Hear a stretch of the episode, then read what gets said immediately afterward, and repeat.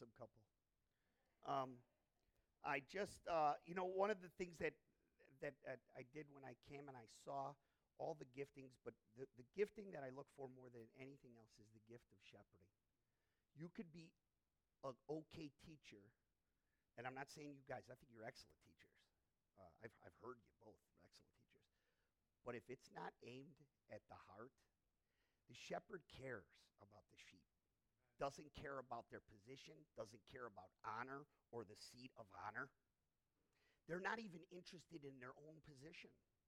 They're really, literally only interested in God winning in the sheep's life. And that's what I saw. So, what we're going to do is we're going to come together, okay? We're going to pray. Put your hands up.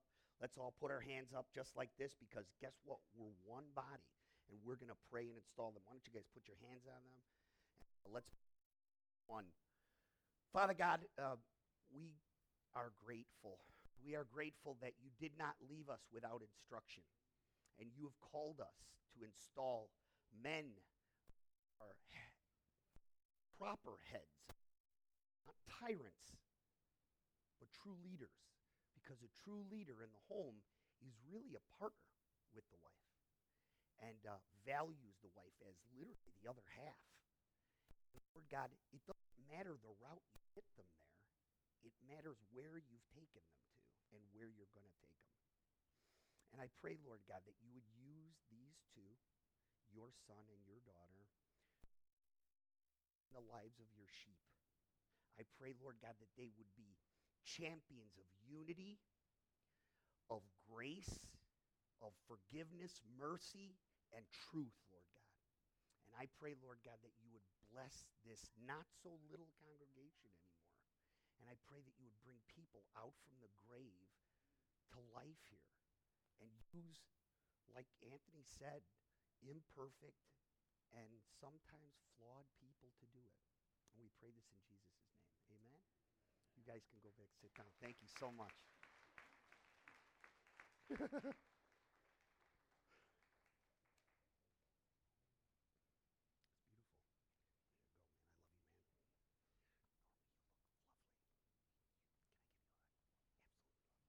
All right, let's open up our Bibles to the book of Mark, chapter 1. We're going to read five verses, five verses, and then we're going to talk about uh, the five verses. This is, a, this is a gospel series about a vivid picture. It's a vivid picture of Jesus Christ. And I'm going to tell you something. One of my things is, is, is we need a vivid picture of Jesus Christ. And for me, this was the first gospel I ever read. Why? I was a terrible reader, terrible student, couldn't, I didn't want to. And I was told from the beginning, you have to read the Bible if you're going to be a Christian. I was like, nah, you don't need that. And I realized, yes, you do need that. Uh, because if you don't, your mind is so powerful that you'll create your own version of Jesus. Uh, and that's a dangerous thing to do. But that's the first gospel I went to. And you know why I read that first? Because it only had 15 chapters. So, what I'm going to ask you to do this week, it should take you literally one hour and a half to read through the entire book. Write down notes, study it, do it any way you want to do it. Just do it. Determine yourself to start at the beginning and see it through to the end. And I'm telling you, you'll be blessed by it. So listen, let's pray. Father God, we want to pray that you would open up your word in an amazing, amazing way. Lord God, we want to see you in vivid technicolor. We want you to challenge us. We want you to threaten us. Um, we want you to win in us. And Lord God, the truth is, is part of me that doesn't want that. I much rather you bless my plans rather than me submit to yours. So this is different, Lord God. You need to fight with us. And you need to be committed to us. And I'm asking you to do that, Lord God. Uh, in Jesus' name. Amen. Okay. So, chapter 1, verse 40 a man with leprosy came to Jesus, begging him on his knees, If you are willing, you can make me clean. Jesus was indignant. I want to take just one word there. That's a strange thing because in the other tellings of this story, it's not the word indignant, it's the word splechnigizoid, which means compassion. So there's a debate. What he, was he indignant? Because indignancy has a tiny, uh, implication of anger. You ever been indignant at somebody? You're like, you know when Jesus was indignant? When the apostles told the little kids they couldn't come forward. Jesus growled at his disciples and he said, Don't you ever do that again. You know, I remember when my father used to grit his teeth. That was indignancy and I was in danger. So we don't know. But I do want to say this this is the word that we've been given. And I thought to myself, if he was indignant, what was he indignant about? And I believe that he was indignant about the fact that he had a plan from the very beginning. And because we chose to distrust God, this was what came out of it. And he was angry about that. And he's like, if you would have just trusted me. So let's keep going forward. So he was indignant. Yet he reached out his hand and touched the man. I am willing, he said, be clean. Immediately the leprosy left him and he was cleansed. Jesus sent him away at once with a strong warning See that you do not tell anyone, but go show yourself to the priest and make the sacrifices that Moses commands for your cleaning as a testimony to them. But instead, he went out and began to talk freely spreading the news as a result. Jesus could no longer enter into a town openly, but had to stay outside in lonely places. Yet the people still came to him from everywhere. I remember one time I had gotten into uh, a bad pattern at work. And uh, I, uh, when I get into a bad pattern mindset at work, I start to see everybody as enemies. It's part of my old nature.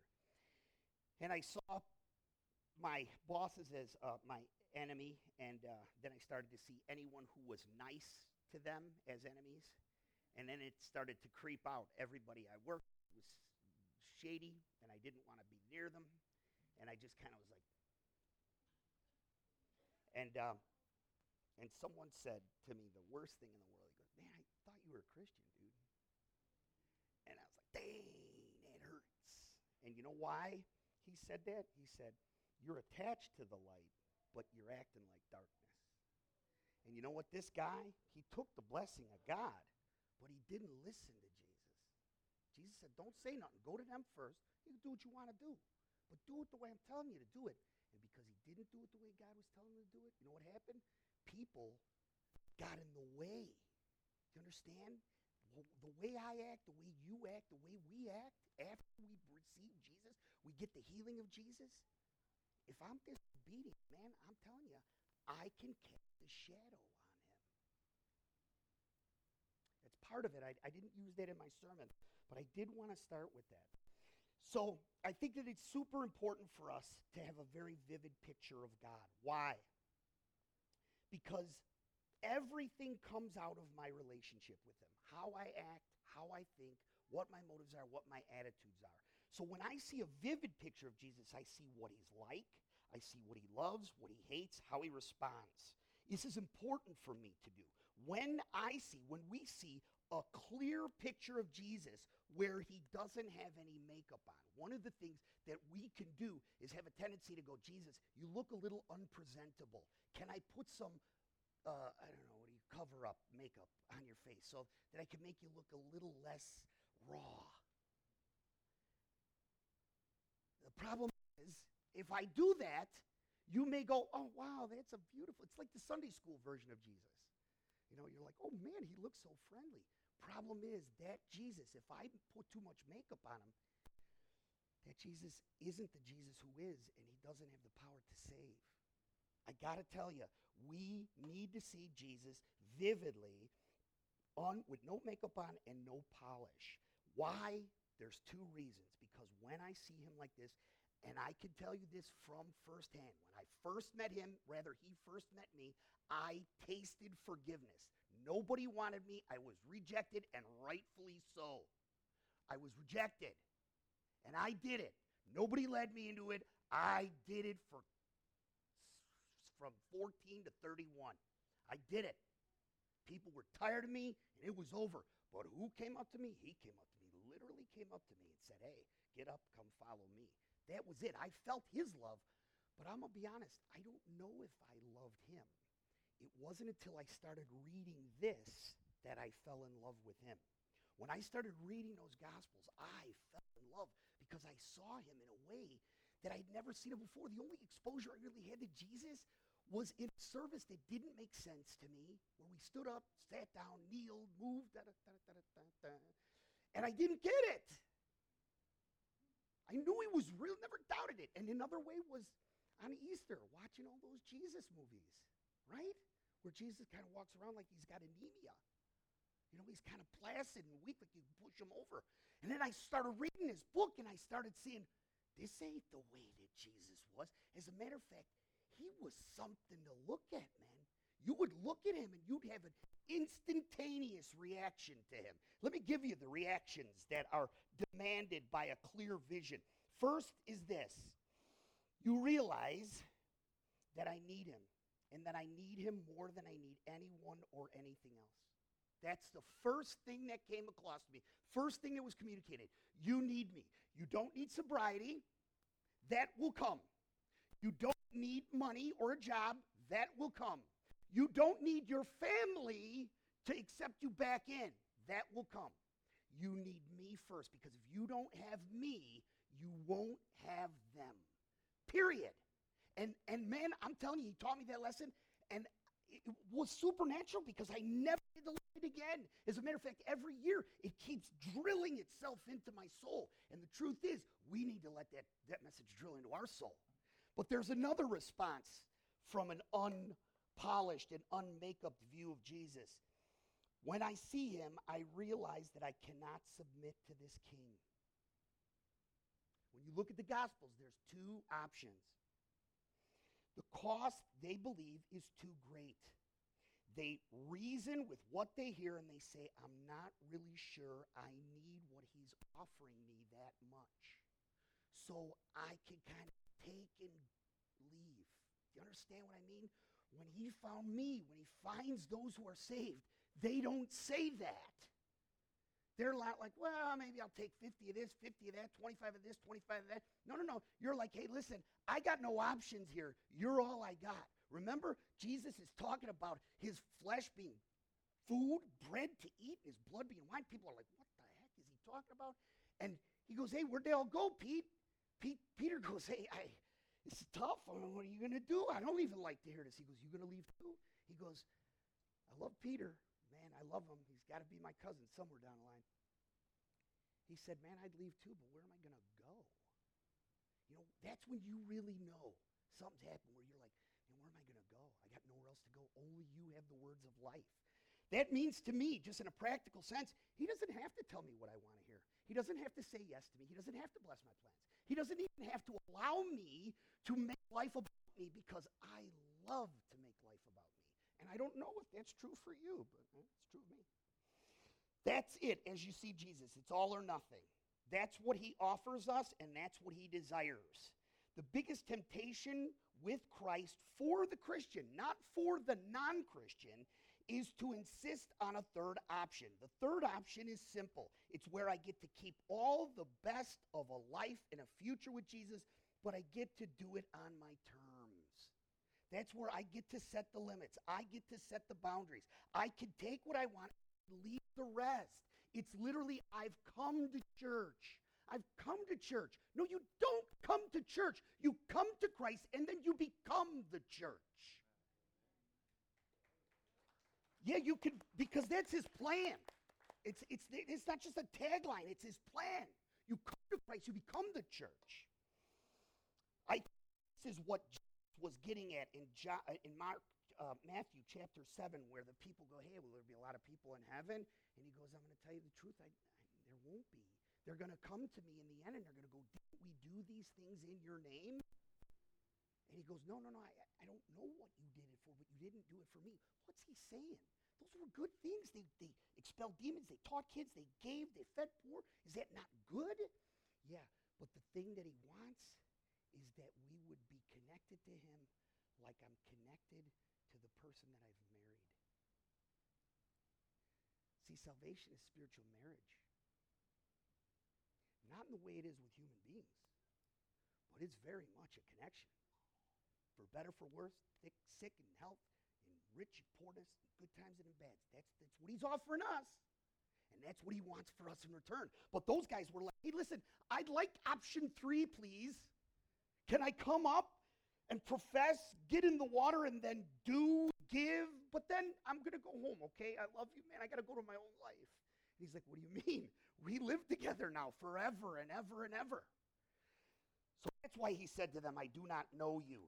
Now, that's, that's meant to scare Israel because the reality is there were many in Israel who could not see their God. They were not married to their God and they rejected their God.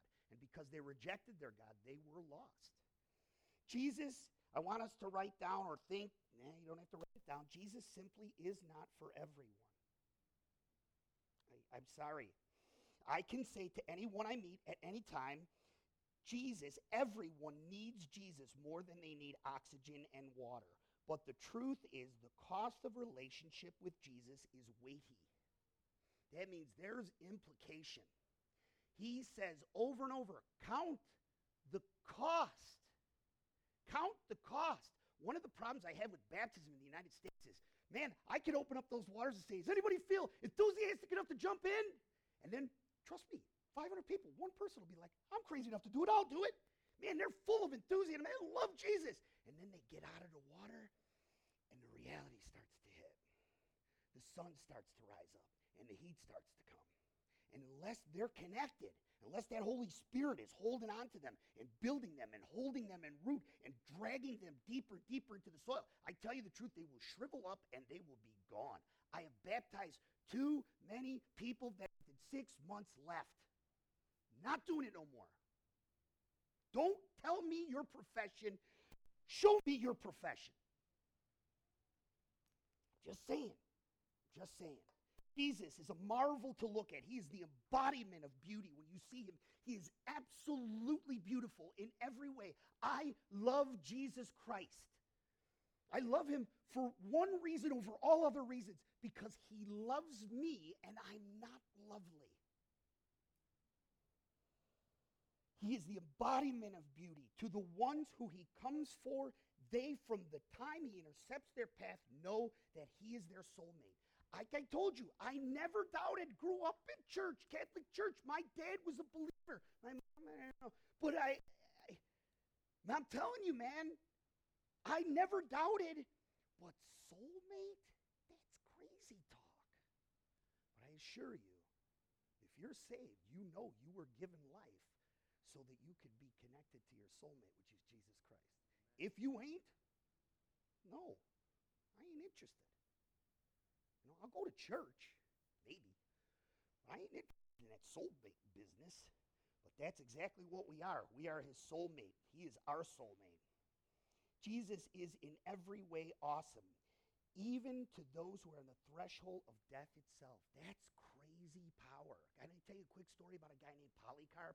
When the persecution came, I think Polycarp was about 180 AD. There was a persecution under Valerian, and it was pretty bad. It was bad, bad stuff. And you know, Valerian didn't have anything against Jesus or the Christians. He just saw them as an opposition to his complete, total power. So Polycarp's brought up before a, pro, uh, a procurator, which is a governor or judge, and they go, hey, you're part of this church, you're a bishop, you're an elder, you got to stop. They're all here. We're going to find everybody you got right now. You, because you had such a great reputation, I want to be merciful to you. All you got to do is reject Jesus right here and now. We will untie you and let you walk out of this room. Polycarp, old, 89, no, I think 83 years old, looks, he goes, hey, listen, man, no offense. He goes, I'm 83. He has been good to me my whole life. He has never let me down. You expect me to let him down when this is the first chance I have to speak up for him? He goes, Do me a favor, light the match and get this thing over with. That's power, man. You know what happens in that auditorium? People who ain't looking go, What the heck just happened? Why did that happen and why was that his response? Man, when we see Jesus, what you'll know in an instant whether he's called. You'll know in an instant whether this one is your Savior. To the physically broken, Jesus offers, let me give you a little panoramic view of Jesus. Physically broken, Jesus offers them wholeness of life. But you know what he never does? Accepts excuses. I can't. People get in my way. It was this guy. It was that guy. He's like, I, I get it. I know. There's a lot of reasons we're here, but are you willing to give all that stuff up and let me make you whole? He does that today. Know, Jesus, you're like, man, you're in a bad state. And man, I had a bad childhood and people rejected me and all this happened, got in my way and never had a break. Nobody loved me. My dad wasn't there. All true, true, true, true, true, true, true. Jesus goes, man, I get it, I get it. But you got to let that mat go. I could pick you up. I could pick you up. Let's look at Jesus to the spiritually imprisoned, like Mary Magdalene. Seven demons. You know, I don't know if I understand how demons inhabit people, but they certainly do. I can tell you there was times in my life that I did things that I don't know if I was possessed, but I, that was certainly crazy. The spiritually imprisoned, what does he do? He finds them. They don't go looking for him. They actually run away. He approaches first. He sets the tone, and then he snaps their chains. And once that happens, there's dramatic and drastic change. Third, the disillusioned and heartbroken. Is there people here today delusioned, and heartbroken? And I tell you something, live here on earth for a little time and you'll see that it happens to everybody. Just some people are good at choking it down. Well, this is just the way it is. Get over it. Come on, be an adult. Well, deep down inside, you're like, what do you mean? I'm supposed to accept something that's unacceptable? You know that there's something wrong here. No, nothing wrong. Yeah, something wrong. There's something wrong everywhere. Is there good here? Yes, but there's softly a whole lot of other things that you're like, man, that just don't add up. And yes, some people become disillusioned and heartbroken. And you know what Jesus says to them? I have come for you. I am all the proof that you will ever need that God loves you. I've come to be your provision, not just to give you a handout. I'm your supply that's what happened to the woman at Sychar. To the ones who are lost in rebellion, given over to self. And when they do these things, they find themselves failed. That's where he found me. I was failed. I was empty. I was without hope. I was lost in rebellion. You know, if you told me about the fear of the Lord when I was in rebellion, I didn't care. Think you could have scared me into Jesus' arms? Ah! I was an ignorant fool. Bring it on, Jesus. I'm living, I used to say to myself, I'm living in hell anyway. Can I tell you something? I wasn't living in hell. and I should have been afraid. But I was ignorant, but that's where I was. I was failed. I was empty. I was without hope. You know what we see of Jesus there? One who was amazingly generous and kind. I wrote this down, and I don't want this to be too hard, but I wonder how many people in the church would attack Jesus for the way that he treats people like But to the ones that are sure of themselves, that feel that they do not need rescuing, and if they did need rescuing, they could certainly do it themselves, Jesus becomes a serious threat. And when Jesus is a threat, they actively look to resist him or look for a reason to reject him. People may be even thinking that in their seats right now. Don't. Don't. All right, let's look at the story. Jesus is gathering the ones who have been given ears to hear. This should give us quite a lot of encouragement. You know why? Because that means what he calls you to do is not about you or your skill or your ability. It's about your trust. Follow him, be trustful, and he says, I'll do. You're like, but it didn't turn out the way I want. He goes, Well, it wasn't your plan to begin with. I, I didn't ask you for your plan. I just asked you for your obedience and trust. Right? So if God tells you to do something, don't ever say, I don't, I, you know, I can't. Don't, if you do, don't blame it on, not sure, blame it on the fact that you just don't have faith. You're not trusting. That's way better. Honesty is way better with Jesus than anything else. I'm just telling you that right now. So he's gathering the people who have ears to hear. He's surrounded by maybe 50 people. This is a different day. This is probably mid morning, afternoon. There's about 50 people. This is definitely not the crowd. This is people who've gone to the second level. They've pushed past. So now they're gathering around about 50 people, and what happens? Infiltrates a man. A man walks in their midst who has no legal right to be where he has pushed himself to be. This guy is a leper. Let's look at the life of a leper for two minutes. The life of a leper, even today, is a death sentence. Only here's the rub it takes 30 years for it to complete. Could you imagine? You get it when you're 19 and it just keeps increasing until you're 58 years old and literally parts of your body start falling off? That's what happens, folks. That's what happens. This is a really, really bad fate. This guy has no hope. He has no resources. He has no one to plead his case. He has no rights. He is isolated. He is rejected. And he is oftentimes accused and convicted without a trial. Let me explain what that means. In that setting, I don't know if it happens today, we didn't look at a guy who had leprosy and go, that poor guy. You know what you'd say? What did he do to get that fate?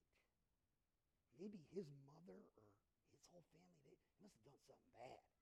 So literally, you didn't feel pity. Like, I'm not here to judge, but.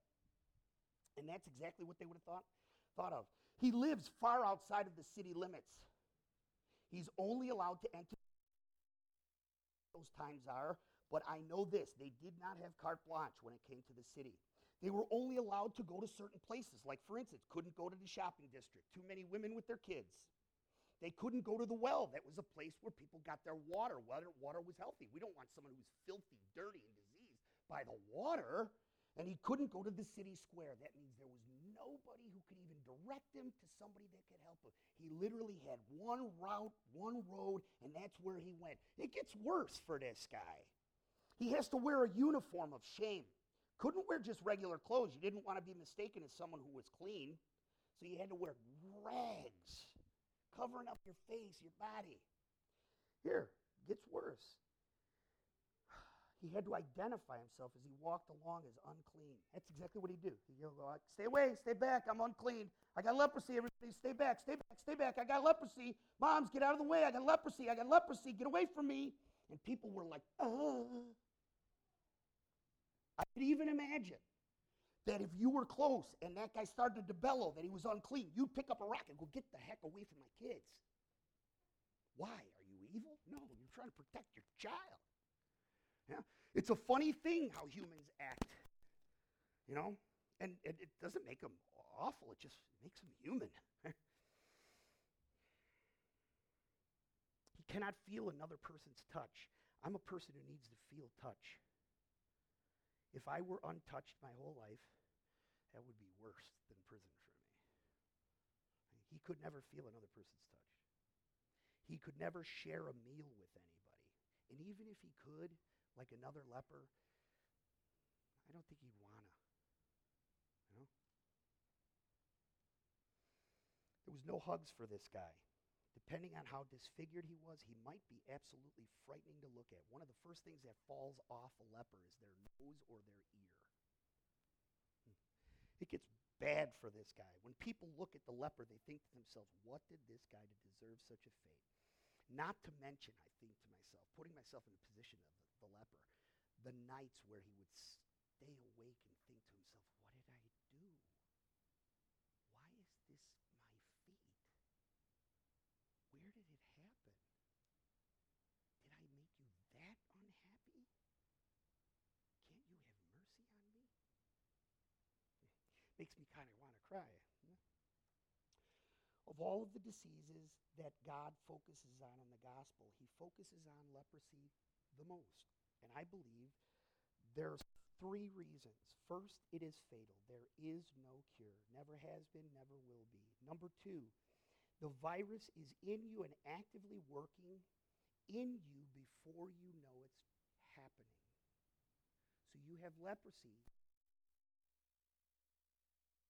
and deteriorating before you even know it. You're thinking fine, you're healthy, and then all of a sudden the blemish pops up. Here's a third thing it kills nerve bundles.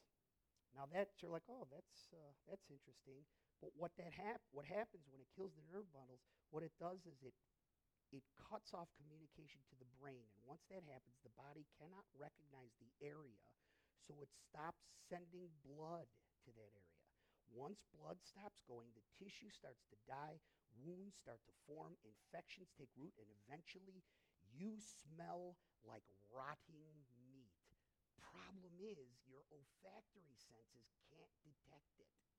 so everyone smells your rot except you. People are like, oh my gosh. Imagine that crowd, 50 people. They're like, listening to Jesus. What the heck is it? And then all of a sudden he pops out right in front of them. If you're willing, if you're willing, oh my. He doing here? I thought to myself as I wrote down these notes this is a perfect sin. And one of its worst attributes of fatality is that you don't believe that it's fatal. Never believe it's fatal. You're actually attracted to many things that can bring you death. At least for me, I would drink it by the cup. Sin works in you all the while that you think you're good. It's operating and you never know half the time until it really strikes. Third, it has serious consequences and effects that you're not likely or willing to accept. What does Paul say about sin? The wages of it are death. Well, what does that mean? That means forever I will live separated from God. Well, I live separated from God now. No, you don't. Even the most drastic of sinners, the most zealous of sinners, like me, we all experience grace. But there will come a time when I will resist it no more, and I will be confronted with the reality of what it lives separated from God for all eternity. And there's two options there weeping, where I think, oh my God, I had it all, and now I've got nothing. Or gnashing of teeth, where you look up to heaven and you, stole from me. I hate your guts. I would never worship you. And I'm capable of both. I'm capable of self pity, and I'm capable of gnashing anger. Man, I don't want to go to hell. I want to cling to Christ. I want to cling to him. The leper, as we see him, is the embodiment of the poor in spirit. What is Jesus? Blessed in the kingdom of God. What does it mean? No demands. This guy didn't say, hey, I'm a good guy. I am a good guy. I was a good son. I was part of this club and that club, and I was getting. I was unfair. I got to see the who can heal. No demands. He had no expectations. He didn't know. He said, if, if, if. I don't know what you're going to do here, Jesus, but you're all I got. So I'm coming. If you're willing, if you're willing. Only came with need and desperation. He was exposed and vulnerable. He was like this. And everybody saw him there like, this filthy guy has got some nerve to expose me and my family to his sin and consequence. Jesus, what does he say? Remember, I told you about that. When he touches them, he enters in. It's not just a healing. He's like, no, no, no, you never had an advocate, but now you do. You know what an advocate means? Someone who pleads on your behalf. Man, that's a powerful truth. Jesus goes, You want someone to be your advocate? I'm your advocate. Jesus says, I am willing and reaches out, touches the man's head. I can almost see it with my eyes. It's like he grabs him like this. When I wrote it down, I was drawn to tears. How he would grab him and he goes, I'm willing. I'm willing to do it. You know, that's what he did to me. He's like, come on, I'm, I'm willing. It's not like, you ever do, yeah, I love my dad. He was just rough, right? I was a boy, one of six, and, and you got to be tough on boys, right? So you, you get this a lot. What a dummy you are. See, I told you not to do that. Wow, you just really, good, great job disappointing. Real good on that one. You're going to pay the price for this. I told you. But he never gave up on me. My dad never gave up on me. But he would go like this when I was in the dirt. Come on, get up. Let's go. That's not what Jesus did. Jesus goes, Yeah, I was waiting for this moment. I was waiting for you to get here. Now we can move on. Come on, come with me. It's an amazing thing, man. It's powerful, super powerful. He touches the man's head. Look at what happens. Jesus is clean. He is the cleanest of all clean. Jesus is perfect in his holiness. It is Jesus' cleanness and perfection that heals this guy's disease. They learned that if clean comes in contact with dirty and dirty touches clean, then clean becomes dirty and needs to be cleaned again. Jesus goes, You can't touch my cleanness. You can't touch my holiness. There's nothing you can do to spoil who I am. As a matter of fact, who I am can clean you.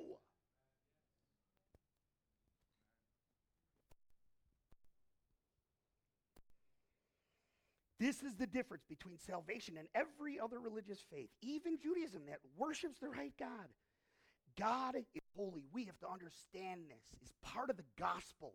God is holy, and if we approach God in his holiness, in our strength, in our merit, or our worth, his holiness will judge us without mercy. Remember those Pharisees? Why are your boss? Why is your boss eating with scumbags like them? Go back and tell him. He goes, I've come to be a physician to those who are sick, but they think they're healthy. So guess what? I'm going to treat them like. Don't ever pretend you have perfect eyesight in front of Jesus because he'll say, Oh, okay, I'll, I'll hold you to that standard. All right, I'll give a great example. One time, years ago, we were doing communion. And uh, I had a particularly great week. No meanness, no stuff. And, and we're supposed to do inventory. And I go, geez, Lord, I, I don't really have anything to confess. I, I think I did pretty good. Took my communion, went on my way as soon as I got outside. Soon as I got outside, anger, impatience came up on me. Jealousy and envy came up during the week. Lust, desire for escape. It all popped on until I had a really horrible week. You want to hear a great story? Go talk to John DeLong one time where he, he prays with this dude. He says, I failed again. John goes, I told you a million times if you just do what I told you to do, you wouldn't have felt like this. That night, he was literally on the verge of a relapse he felt if he went into, he would never come out of. By grace, God put him to sleep. The next day, he goes, Watch your words, John. You're always a stone throw away from failure when you trust yourself. Remember that. It's powerful, powerful stuff. The law is the law. Feelings of sympathy only violate justice. What does it say? The law came through Moses, but grace and truth came through Jesus. You only get grace to save through Jesus and Jesus alone. All right, we got four points. Man, I really, I'm, I'm doing better at getting a little bit more concise, yeah? Keep praying for me, you know. I, there's there's hope for me. You know? There's four things that we could take away from this. First, I need to, we need to remember that we were lepers. You know why? Because trust me, when the leper comes in, he'll know that he's amongst other former lepers. You know, there won't be like, uh, uh, you know, there won't be like, hey brother, how you doing, man? I gotta get going. No, you know that you were a leper. When you know that you're a leper, it causes my heart to embrace hopeless people. It causes me to be attracted to the rejected. There is no room for pride when you remember where and that bring a second service here. Huh? Number two, this guy lived as a witness bad witness. He didn't listen, but he was a witness nonetheless, crazy as a jaybird. Live as a witness. Sometimes we complicate it. You know what I got the right, the ability, the privilege, the honor to do? To tell people how I was lost, how I was broken, how people rejected me, didn't want me because of my actions. Wasn't something that was done to me, it was done myself. And guess what? Jesus found me. He found me. He used guys in my life to bring me where he was so that he could say, hey, man, what do you want? And I, I don't know what I want. I certainly don't think I want what you want. And he's like, now nah, you're not seeing it right. Let me show you. Live as a witness. Tell people how Jesus rescued your life. It's simple story. Tell them. Tell them. Tell them. Tell them. Don't say to him, you should follow Jesus. Say, man, I follow Jesus. Can I tell you why? You know what he did for me? You know what I see he did for my buddy? That's what this guy did. I love the one guy that's getting cornered and pressured by the Sadducees when he got healed. He's like, hey, listen, I told you the story. What do you want from me? He healed me. I was sick since I was a kid, couldn't see, and he healed me. He healed me. And they're, they're like, tell the truth. And he goes, why? Do you want to be his disciple too? Man, they were so mad at him. Man, there was a witness. Here's the third thing. This guy, and this is where it could get real, really practical for us. This guy remembered his hopeless state, and because he did, he lived differently. There was a lot of positivity in this guy's life where I'm pretty sure he didn't have a whole lot before. Am I right? When you got no future, man, you're one miserable guy. I don't think he was ever miserable again. And if he had a tendency to drop back into that misery, I think a reminder, it was like a subtle tap. Remember where you were. Man, this guy had positivity. God is here. God gives me hope. I trust him. God would never, ever lead me into the desert so that I could die of thirst. Why did he go through this? So that I could be dead in the street? No, no, that's not who he is. Here, he's encouraging. That means he's like, listen, man, it's bad, but I know someone who can help you. I feel like giving up. I felt like giving up a million times. Don't give up. Don't. It's the best part. Come on, I'll stay with you. I don't want to do it. I want to run. I get you, dude. Let's stick around. Gratitude. Oh, how I don't have gratitude. Just give me too many things I have to give up. Not me. He's like, all I've given you. Come on, man. Is that what's going to make your heart happy? Every relationship was a gift. And I can tell you the truth, I don't always feel that to be true. Because relationships are what? They're hard. Mm-hmm.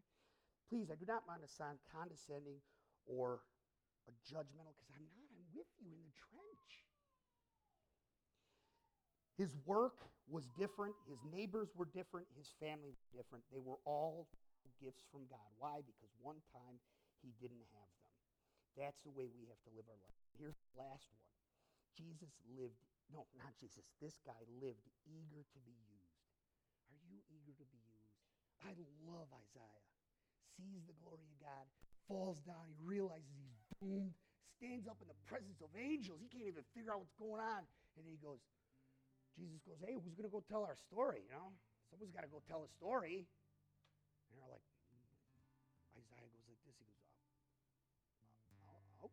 I can almost see like if his buddy was there, putting his hands down, go, shut up, I say. He's not talking to you, you idiot.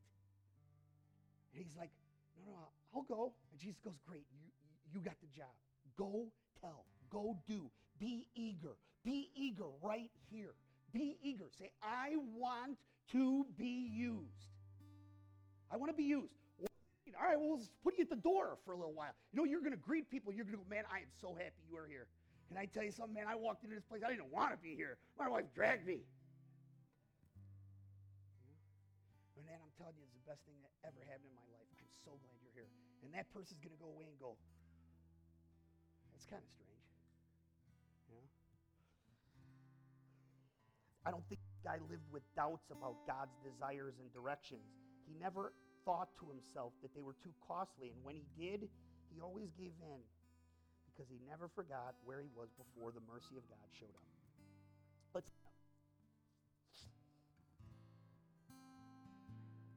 Let's worship.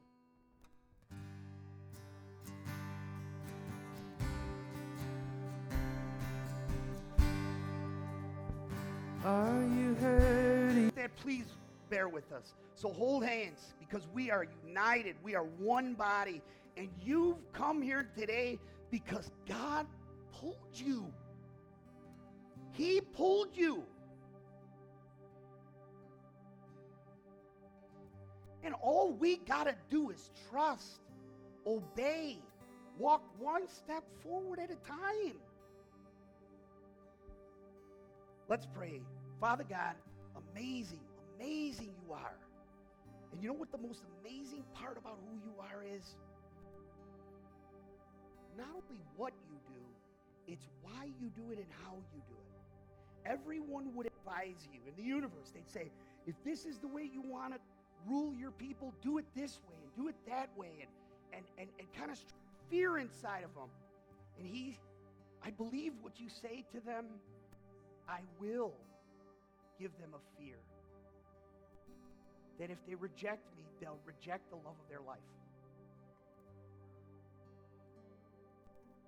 Lord, you're not someone to be played with.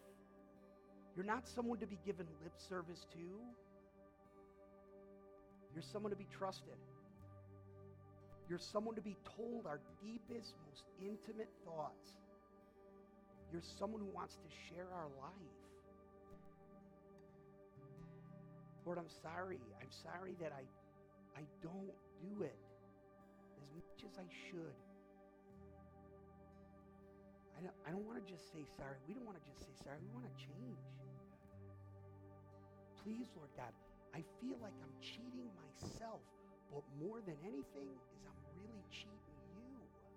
And I know that you can't be cheated because you have everything, but doesn't add up. You didn't have to do what you did. You wanted something. So, Lord, we want to give it to you. We pray this all with one voice, one heart. Everyone said? Okay, stick around, stick around, stick around. You're going to be taking a big picture, video. Thank you, sister. Always something. Amen.